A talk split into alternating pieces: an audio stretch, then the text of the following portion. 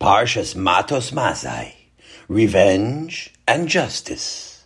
In this week's Parsha, Moshe Rabbeinu receives the tragic news that nobody ever wants to hear.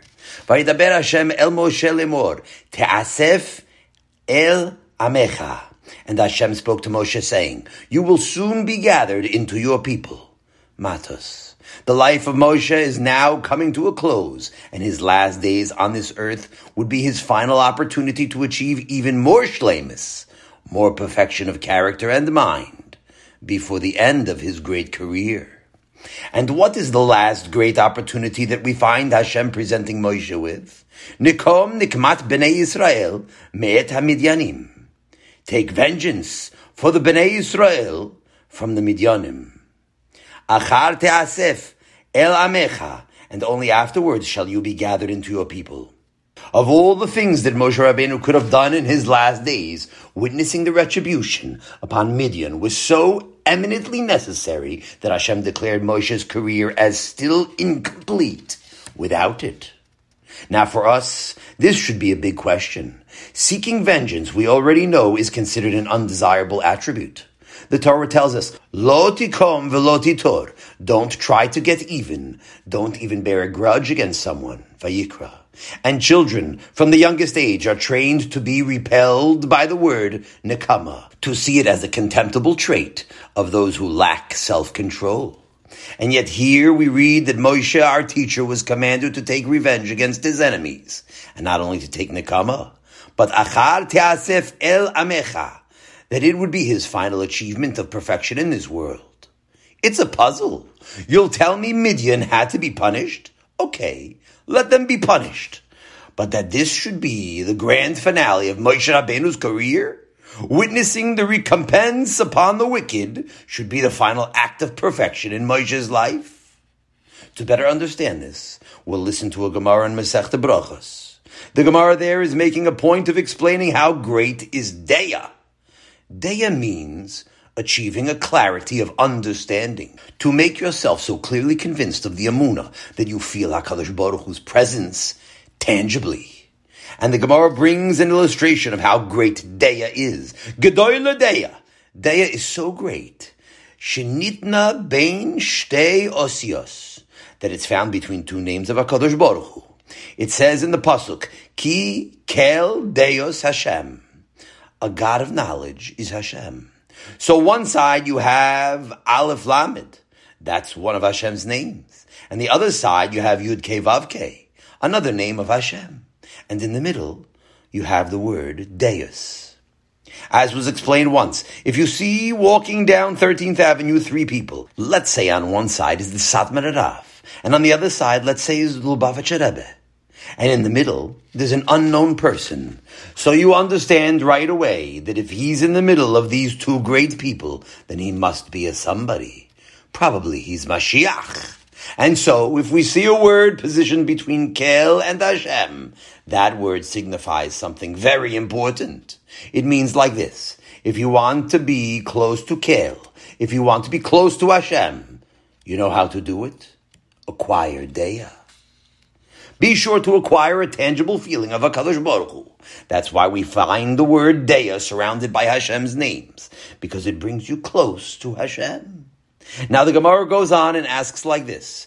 If that's the criteria of greatness, if a word that is sandwiched between two names of Hashem is a hint at how to come close to Hashem, so we're faced with a problem. Because there's another pasuk that says, Kel nikamot Hashem. Here on one side you have Kel, and on the other side you have Hashem, and in the middle you have the word Nekamas, revenge. The Gemara is bothered by that. Are you going to tell me that Gedoyle Nekama, that revenge is also a great opportunity for Kirvas Elokim? Isn't revenge a contemptible attribute? How could we say that revenge is like Das, that it leads to the highest levels of awareness of Hashem? So the Gemara says, yes, in the right place, revenge is very great. Gedoyle Nekama, says the Gemara, as great as Deya is in increasing your knowledge of Hashem, so is Nekama. It accomplishes the same thing. By seeing that Hashem is Kel Nekamas, that He's a Lord of vengeance, that's one of the most valuable ways for a person to acquire Das. It's right between the two names of Hashem, because revenge is how you get close to Hashem. Now I know that words like these won't settle easily on American ears, but you're hearing now a very important yisud, and I'm not going to let go of it.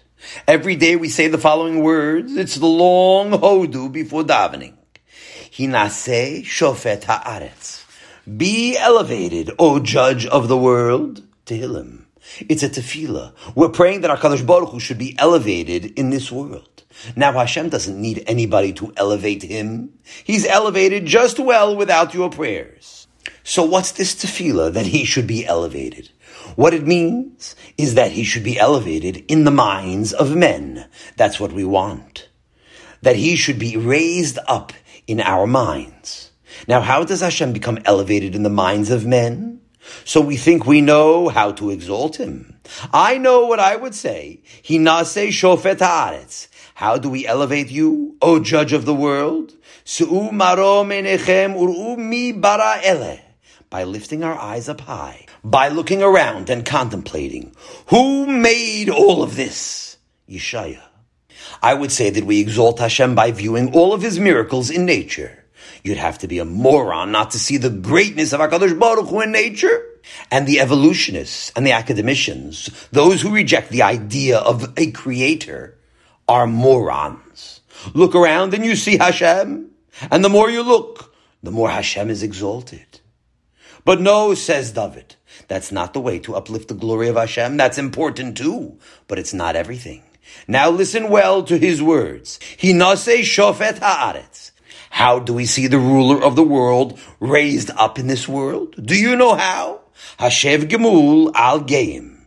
Bring back recompense. It means payment upon the arrogant. When HaKadosh Baruch Hu makes a public display of his anger, of his revenge upon the wicked, it's intended to exalt his presence in the eyes of man. Now you should study that pasuk, and tomorrow when you're saying it, think about it. You want to acquire a tangible feeling of the presence of Hashem?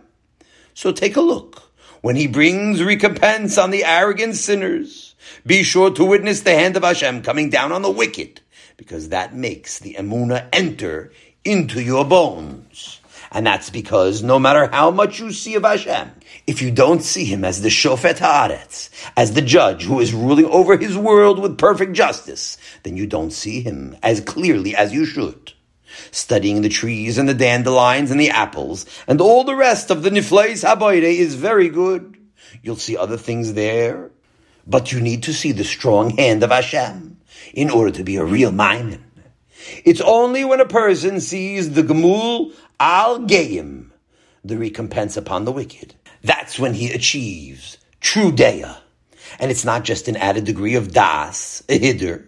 No, the principle of vengeance is essential for man's understanding of Hashem's control in this world, because when the wicked go unpunished, when people see injustice in the world, they are prone to think that the world is a chaotic and accidental place. Subconsciously, the sight of the criminal walking free or of a wicked person succeeding cements in your mind that this world is a world of injustice, that les din veles dayan. If an African American hoodlum can stab Yankel Rosenbaum to death for no reason at all, and then be found not guilty because of the color of his skin, and that's exactly what happened, then men will see this world as one of chaos. No matter how much you say you believe in Hashem, it's a bitter pill for the neshama to swallow when it sees wickedness prevail. Every time we read a crime that is committed and the liberal judge who doesn't inflict strong penalties, it's like a dagger in our hearts. We become ruined in our souls. Our souls become depressed more and more when we hear that the wicked governor, Yamach Shemo Zichro, the previous one, and the present one as well, that they vetoed the death penalty. A cold, clammy depression settles upon mankind.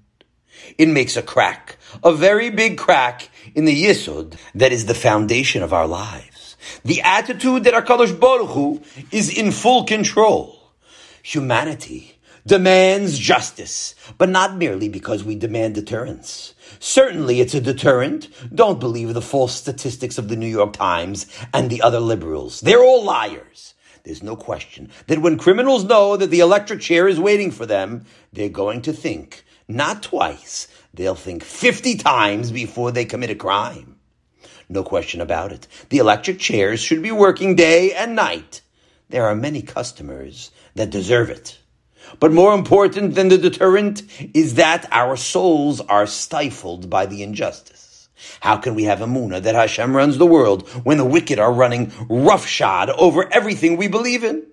It seems chas v'sholom like there's no shoifet, no one who is imposing righteousness in the world, and we stand by and feel helpless. We can't do anything about it. Our souls crave recompense upon the wicked. Now, if I was chas v'sholom, not a Jew, I would be ashamed to say that, because even religious Christians, they wouldn't dream of such things. Vengeance? Oh no, never! And so, while he's staking a dagger into innocent Jews, he wouldn't dare think of such wickedness as revenge. He says, slap me in the other cheek. Now, the Jew doesn't use any daggers, but he says, Kel nikomos Hashem. Hashem is a God of vengeance, because wickedness must be avenged. Certainly it must be avenged. Now, merely to get sadistic pleasure from witnessing the suffering of the wicked is in itself not acceptable to HaKadosh Baruch Hu. But we're here for a purpose. We want to feel the presence of Hashem in this world as much as possible. And for that, we must see that He stands on His word and takes revenge against those who rebel against Him. It's an important principle you're hearing now. Some things are wicked in themselves, but when they're utilized for the noble purpose of making progress in life, then not only are they not wicked, not only are they permissible, but they're absolutely a virtue, and a virtue of the greatest magnitude. And witnessing the revenge of HaKadosh Baruch Hu upon the wicked is one of those things because we must know. We have to feel it in our bones that he's reacting to the maisim of man. We say every day in davening, more than once, that HaKadosh Baruch Hu is a kel chai v'kayam. He's a living God. Now what does that mean? He's a living God? That he's breathing like you and me? No. Alive means he's a personal God. He's watching, he's reacting, and he's rewarding and punishing mankind. Everything is under the direct control of the Kel Chai V'Kayim. There are no accidents. When you see a Rasha getting what's coming to him, that's when you feel a rush of excitement. You see with your own eyes that there really is a Kel Chai V'Kayim. He's not just a distant God. He's right here in front of you, punishing the wicked. That's how a man achieves the perfection of das, of understanding that HaKadosh Baruch Hu is Chai, that he is alive. He's watching over everything, and he's reacting. Now, Olam Hazeh is intentionally made by Hashem to be a place where people can easily be deceived. In Masechta Bava Metzia, the Gemara quotes the pasuk: "Tashes choshech v'hi laila." You made darkness, and it is night. Tehillim. And our sages say it's talking about Olam Hazeh. HaKadosh Baruch Hu made this world a world of darkness, a place where it is not always easy to see. It's not only dark in third world countries, it's dark in Germany, and in Russia, and in Manhattan, and in Tel Aviv. Olam Hazeh is dark. And our function in this world is that despite the darkness, we should exert ourselves to see the truth of his judgments in this world. The display of the Kel Chai V'Koyim, the Kel Nikomos Hashem. That's the purpose of the darkness. So that we should choose to see the truth. And that's why David gives us the following advice. He tells us, Rak tabit. If you would only be sure to look with your eyes, Vishilumat Rishayim Tire. Then you'll see the retribution that comes upon the wicked. Tehillim. You want HaKadosh Baruch Hu to come down and hold open your eyes and point? Something you have to do? I'm showing you things all the time, says Hashem. Rak tabit. If only you would look with your eyes. If you're looking for the Shofet Haaretz, you'll see the Shilumas Rishoim, the payback on the wicked all around you. And the more you see, the more das you acquire. That's why we must study all the stories that we read about the punishments of the Rishoim. and never forget them.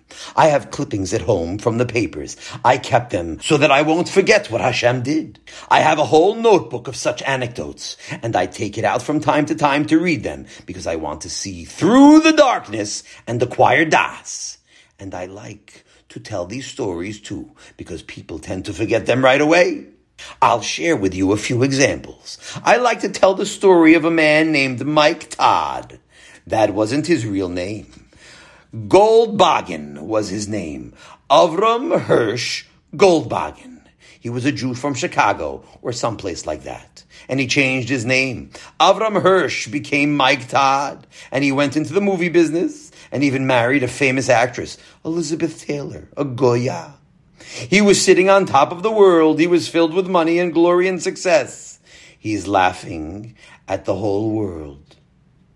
And now, He's riding in his private airplane and suddenly Mike Todd falls out of his plane. That's what happened. And as Mike is falling down, he could have reminded himself that his name is not Mike at all. It's Avram Hirsch. Oy vey! Why did I leave my home? Why did I become a Rasha and marry a Shiksa? It took a long time before he hit the sidewalk. He had plenty of time to think. And then he finally met the sidewalk. I can't describe it to you, but he was mopped up with a sponge. So Mike Todd, when he was falling out of his plane, he was doing us a big favor. HaKadosh Baruch Hu was doing us a big favor by making a big display, by showing us that he does take revenge in this world, that wicked people don't escape judgment. Mike Todd could have died on his deathbed from pneumonia, let's say, and it wouldn't have been any headlines. But that the big movie producer Mike Todd, at that time he was famous, should fall out of an airplane, it was a sensation. And it didn't just happen that way by accident. Hashem did it, and he did it because he wants us to see it and to study it. I do it myself. You know, I make it my business year after year to keep the yahrzeit of Mike Todd. I tell everybody about the news. Maybe you don't want to hear about Hashem showing his ways in this world, but I'm not going to forget it. I'm going to look at the Shilumas Rishoim in this world and grow in Das Hashem. It's happening all the time. Here, this liberal who came from out west, a Jew, Finn was his name. Finn. He was a fighter for the rights of blacks. That was his whole life, fighting for blacks. He was a liberal, so he had to show off. He said that the black nation are his best friends. So when he came to Queens for a visit, one of his friends, a black friend, came out from behind the bushes and killed him. So he got his. You remember when Mr. and Mrs. Wax were going to a party, a convention they called it, Friday night in Los Angeles. He, a big editor at Playboy, and she, the devoted wife of this Manuval, were riding in a plane on Friday night. Now I suppose this party wasn't kosher. No question there was all kinds of immorality there. It wasn't the Shabbos Suda, after all. So they were traveling in a plane, and the engine falls off, and now the plane is turning over and it's headed for the ground. Now, it's a mechaya when a plane crashes. It's a lot of fun. And Mr. and Mrs. Wax are sitting in the plane and they see it's going down. Ooh, oh no! Their hearts are pumping out of their breasts as they're waiting for the crash to come. Oh no, Sheldon. Oh no, Judith. And then crash! They were smashed. If we had real Torah newspapers, it would be big headlines, front page headlines. HaKadosh Baruch Hu throws Mr. and Mrs. Wachs, Aleichem Hashnubel, out of an airplane. Those are the headlines we have to study. Of course, the newspapers won't tell you that. They'll tell you about the engine falling off, yes, but who made it fall off? Even the from newspapers aren't going to tell you that it was HaKadosh Baruch Hu who crashed the plane. Today, if you look in the newspapers, nothing at all is mentioned about the very great retribution being visited upon the world. A tremendous plague, a maka mina shamayim. HaKadosh Baruch Hu is making a big display of his revenge on the sinners by bringing upon them an incurable sickness. In New York City alone, 11,000 deaths have been reported from AIDS. 11,000 deaths in New York City alone. And there are many thousands more that weren't reported. They're ashamed. At least 600,000 are suffering from AIDS in this country. In a few years, it will be a million at least. The hospitals will be crowded with the Rishaim, suffering from the Nekama of HaKadosh Baruch Hu. Even today, the hospitals are jammed with beds of AIDS patients. The Makas Bechoidos is going on terribly. There was never an epidemic in America like the AIDS epidemic. The gays are dying like flies everywhere. Cain Yirbu. Of course, nothing is said about this. Nobody wants to say the simple truth that it's a retribution. Just like Paro, when the Makos came, so he called the Khartoumim. Come get rid of the Makos, he told them. You're smart man. You could find a cure. So the government is looking for scientists in hospitals and laboratories to do research and get rid of AIDS. Meanwhile, they're not getting rid of AIDS. But HaKadosh Baruch Hu is getting rid of the Mishkav Zacharniks. The Rishoim suffer a great deal from AIDS. They lie in the hospital and they cry, Why did this happen to me? What do you want from me? Why should this happen? It's a big kasha. They don't know why it's happening. Why don't they call me up and ask me? I'll tell them right now. It's not a kasha at all. That's how it should be. All the diseases that come upon the people who are promiscuous, that's how it should be. All those people who drink booze and then they ride on the highway and get squashed. That's how it should be. The morgues are full of young people who die from narcotics. That's how it's supposed to be. Every day, you read about wicked men who get killed on the highway or shot down by their competitors, or they die of AIDS. All good news is constantly coming in the obituary columns. Now I understand that right away you'll ask me questions. Don't we see that this Sadik died and this Adam Kasher died? Ad Khan Divrei Yetzer Hara. When an old Gadol dies, how long do you expect them to live? 250 years? They have to die someday. It's part of nature that people get old and pass away. Sabit means you have to look to see past the darkness. In fact, I am convinced of the fact that the Rashaim suffer in this world much more than the Tzaddikim do. You know the newspapers are full of lies. They don't want to tell you the truth. They refuse to tell the whole truth. And still, they cannot conceal what is happening to the Rashaim. Now you shouldn't buy the New York Times, but sometimes you pass by a garbage can and can pick it out of the garbage can. Take a look at the obituary page. It's the only page in that paper that's worth anything. Every day, this one died at 40, a famous actress in the gay task force. This one died at 38. This one died at 25. This one died at 50. Every day they're dying like flies. New York Times is doing a great service to the world. It's letting us know the good news, the besoidus toivus. Now we have to think about this, because how many Rosh yeshivas have been cut down by bullets in Queens? Tzaddikim don't die of AIDS, you know. When was the last time you heard of a Rosh Yeshiva who fell out of an airplane? It doesn't happen. They should all live. yomim toivim. But sooner or later, the wicked get what's coming their way. And that's what David HaMelech points out to us. Listen to his words in Tehillim. He's talking about when he sees Rishaim who seem to be successful. Hine el Rishaim v'shal ve'oilam hisku chayil. Look at these Rishaim, David says. They seem to be forever in tranquility, and they've acquired strength and wealth. So I might think, says David, Ach rik zikiti livavi. Maybe I have purified my heart for nothing. What's it all worth? If I see that the Rishaim are succeeding, then I feel like all of my avodah was a waste. The success of the Rishaim is a dagger in the heart of the Maimin. So David continues, Ad avo el mikdeshei kel, until I come to the sanctuaries of Hashem. When I came to the mikdash of Hashem, where the Kohanim are teaching the truth of the Torah, they told me, Avina la'acharitam, take your time. Don't rush to conclusions. Let us think into the end of these Rishaim. Right now, they seem successful. But Avina la'acharitam, let us ponder about what will be. Here's Abbie Hoffman, a waste of a Jewish soul. He was raising the sky with his tumult, demonstrating against all the imaginary ills of society. And he was getting a lot of publicity too. He was all over TV and he was getting millions of dollars of publicity for his causes. He was demonstrating everywhere and he was on top of the world. Ah, that's a successful Rasha. But years later, the newspapers reported that at the age of 52 he committed suicide. It took some time. I was thinking about him often. What's going to be with him? Maybe he'll do teshuva. Could be. Finally, HaKadosh Baruch Hu didn't wait any longer. Ah, avina lacheritam. We had to bide our time. Abbie Hoffman, a poor fellow, alone and depressed, killed himself in Chicago. It was probably the first mitzvah he ever did in his life. Ubi'ar tahara mikirbecha. And you should remove the wickedness from your midst. Devarim. That was the end of his Shalvei Oilam, Hisku Chayil.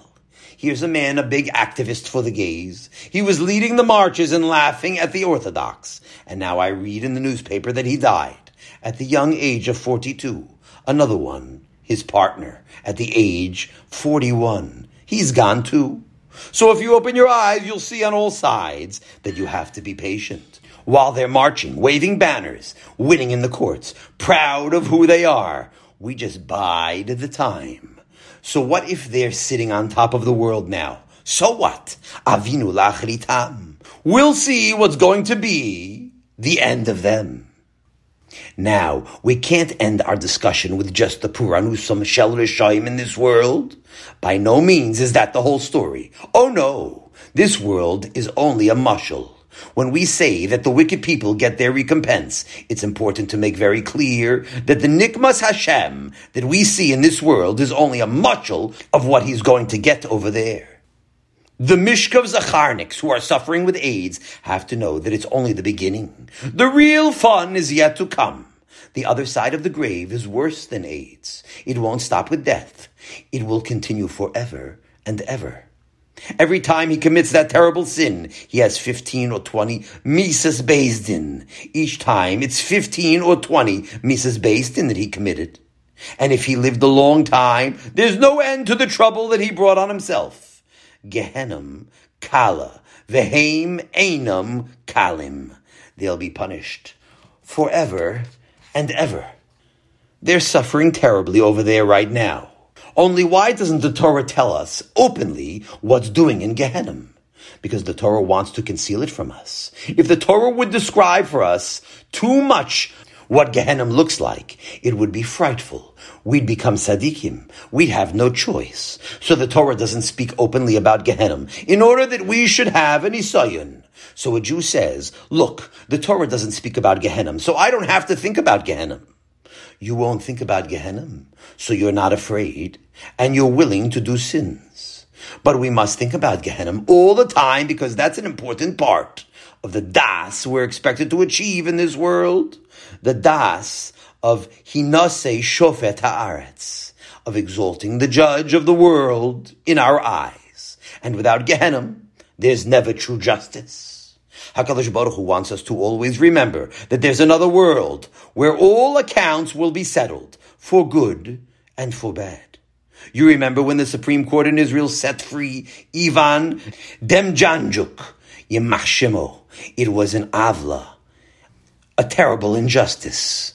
That's what the Supreme Court does in Medinas Yisrael. It promotes wickedness. Here's a man, a Ukrainian Rasha, who participated in the sadistic slaughter of thousands of the Am Yisrael. Not thousands, tens of thousands. And so when we hear that such a person is a free man, walking the streets as if nothing ever happened, it's a terrible blow to our neshamas. Someone called me on the phone. He said, Where's the Yashrus? You know, it's the same question with Hitler, Yamachshemo, a Rasha Merusha, if there ever was one. In the history of the world, there was no bigger Rotzeyach than him. And he got away with it in this world.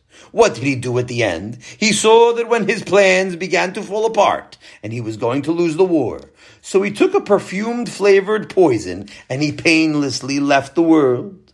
He left on his own terms. He took a perfumed poison and left this world b'shalom. That's not the way Hitler should be leaving this world. I have other ideas on how to send him off. And if I do, then HaKadosh Baruch Hu has much better ideas than me. So what does it mean when Hitler and Demjanjuk and other Rishoim too don't get their just desserts? Is that justice? Is that yashrus? And so our neshamas are confused and depressed. Leis din v'leis dayan. there's no judge and there's no justice being meted out. The answer is that the true settling of accounts waits for the next world. The Rishayim would be lucky if this world was the end for them. And that's what HaKadosh Baruch Hu is showing us when the Rishayim walk around in peace in this world. Look, do you think that there could have been any true Nakama for these Rishayim in this world anyhow? Whatever the Supreme Court would have done to Demjanjuk, or whatever we would have done to Hitler, if they had hung him, if they had put him in the electric chair, even if they would have cut him up into little pieces, what would it mean anyhow? Is that a nakama for a man who spilled so much Jewish blood? It's nothing at all. Rishaim living in this world, or even leaving this world painlessly, is a reminder for us that it's the beginning of a very big career in the next world for them. The fun for Hitler and Demjanjuk begins over there. And so, HaKadosh Baruch Hu lets the Rishaim get away with it, in order that we should know there's a next world. Hashem says to us, I'm going to let this Rasha go free. It was Hashem after all. I'm going to set him free in order that you should train yourself to think about the real Nekama, the Nekama Gedoyla of Gehenim. Avinu lachritam. You have to understand the end, the real end of the Rishoim. He's not a free man at all. And therefore, when we see a Rasha like Hitler go out of this world painlessly, or a murderer like Demjanjuk be acquitted, and then go back to his normal life in Cleveland, we are reminded that there is waiting for them another world. HaKadosh Baruch Hu is reminding us that He's waiting for these fellows in the next world. They'll get there, and they'll get what's coming to them. It is of utmost importance to know that there's a Gehenna, and not in the superficial way of most people, to actually feel in your bones that the Rishayim are suffering in Gehenna right now. And in Gehenna, that's where nobody gets away with anything. There's no Israeli Supreme Court in Gehenna to acquit the Rishayim. They're in Gehenna too. But nobody is asking them their opinion anymore. In the world to come, the Rishayim will all get what's coming to them. Of course, included in that is that we're going to get all the reward that's coming to us. No question, in the next world, all the cheshbonis are calculated exactly. All accounts are settled. It shouldn't be the slightest doubt in your mind. That's a yisod, hayisoidus. And included in that is kol ha'omer HaKadosh Baruch Hu vatran. Anyone who says that HaKadosh Baruch Hu is forgiving, he's playing with his life. Bavakama. Hashem doesn't forgive. Of course, if you're still alive and you do teshuva and you ask him forgiveness, that's something else. But otherwise, there's no forgiving. When a man dies with sins, it's going to be very bad for him. And HaKadosh Baruch Hu will then face him in a way that the person never imagined. A face that he didn't recognize in this world. Rabbi Yisrael Salanter says that HaKadosh Baruch Hu has two faces. One face in this world and one face in the next world. In this world, his face is the face of chesed. He's forgiving and kindly. He's marich af. It means he gives you a chance again and again. But once a person dies, it's all over. In the next world, Hashem shows the stern face of a judge. He doesn't forgive. It's too late for that. And the Rishoyim will get it. They're getting it right now. They're in Gehenna and they're being tortured constantly. The Gemara in Gittin describes how Titus was brought up by a Baalas Ov a necromancer, and the neshama of Titus was describing what he had to undergo in the next world every day. Oi, it was terrible. He's being burned to death every day. You know, being burned to death is not a compote. It's not a very delightful experience. Every time he's reduced to ashes, it's terrible. If you ever read about a victim who was burned alive at the stake, it's the most terrible death to be burned to death. He's being burnt over and over again. And the Gemara says that HaKadosh Baruch Hu gives the Rishaim koach to suffer. They're given a tremendous ability to endure the suffering. You have to imagine in your mind what Hitler is undergoing right now in Gehenna. He killed millions, millions of Am Hashem. And so he's in Gehenna right now, and he's putting on a performance every day. Every day they revive him. They make him alive again with his flesh and his nerves. And every day they scrape the skin off of him, and they hang him up, and they cut off pieces and pieces of him. And he screams and screams. He screams all the time. Hitler is being given all that he did to his victims again and again And he's not the only one. It's very crowded down there. Very crowded and very hot. All the Rishayim are in Gehenna right now. Pay attention. You hear that noise? They're getting it in Gehenna. There is a terrible outcry in Gehenna right now. And the fact that they are being terribly punished for what they did, that's a great happiness for us. Even now in this world, the Ma'aminim are fortified knowing what's doing in the next world. And when we come to the next world, we're not in a rush. We'll be able to witness the culmination of Shilumas Rishoyim. When we are finally able to see the revenge, we'll look on with happiness. The tzaddikim right now are watching the justice being served. There's a big audience watching what's doing in Gehenna. The tzaddikim are sitting and laughing their sides off. They're enjoying it to no end. Yismach tzaddik ki chazanakom. The tzaddik rejoices when he sees revenge. Pa'amav yirchatz bidam arasha. He washes his feet in the blood of the Rasha. One of the secret pleasures of Gan Eden is watching the suffering of these Rishaim. The tzaddikim are given front row seats in Gan Eden, and they're enjoying the sights. That's part of the reward in the next world. The tzaddikim are rewarded. Not only do the tzaddikim in the next world enjoy the happiness of the great and everlasting banquet of Olam Haba, but they enjoy also the sight of those who are present, and there's nothing on the table in front of them. It's going to be an enjoyment without end. The tzaddikim are sitting and looking at Hitler and Titus and at Haman as they're being broiled and baked over and over again. They're crying out, and tzaddikim are shepping nachas without end. They have better things to do there too, but this is part of it. Now I know that for you Americans this sounds harsh, but this is David HaMelech speaking. He goes on and tells us why this sight brings rejoicing. Adam ach. And then men will say, truly, there is reward for the righteous. Ach yesh Elokim shoiftim ba'aretz. Truly, there is a God that judges the world. Tehillim. Because now they see that HaKadosh Baruch Hu is righteous. Everything makes sense. And all accounts are being settled. The Simchas HaTzadikim cannot be complete until they see that Hashem is the Shofet Emes. That all accounts are being settled. And that's going to be in Gan Eden and in Gehenna. It's not merely a sadistic joy, the immature and materialistic nakama of the fools, but it will be a great consolation. That nakama, because it will be the ultimate vision of seeing Hashem in full control, the true shofet haaretz. Now, Olam Haba is only a place of reward all of the happiness of seeing the Shofet Haaretz in perfect judgment in the next world is only a reward for the work we put into seeing the Shofet Haaretz in this world.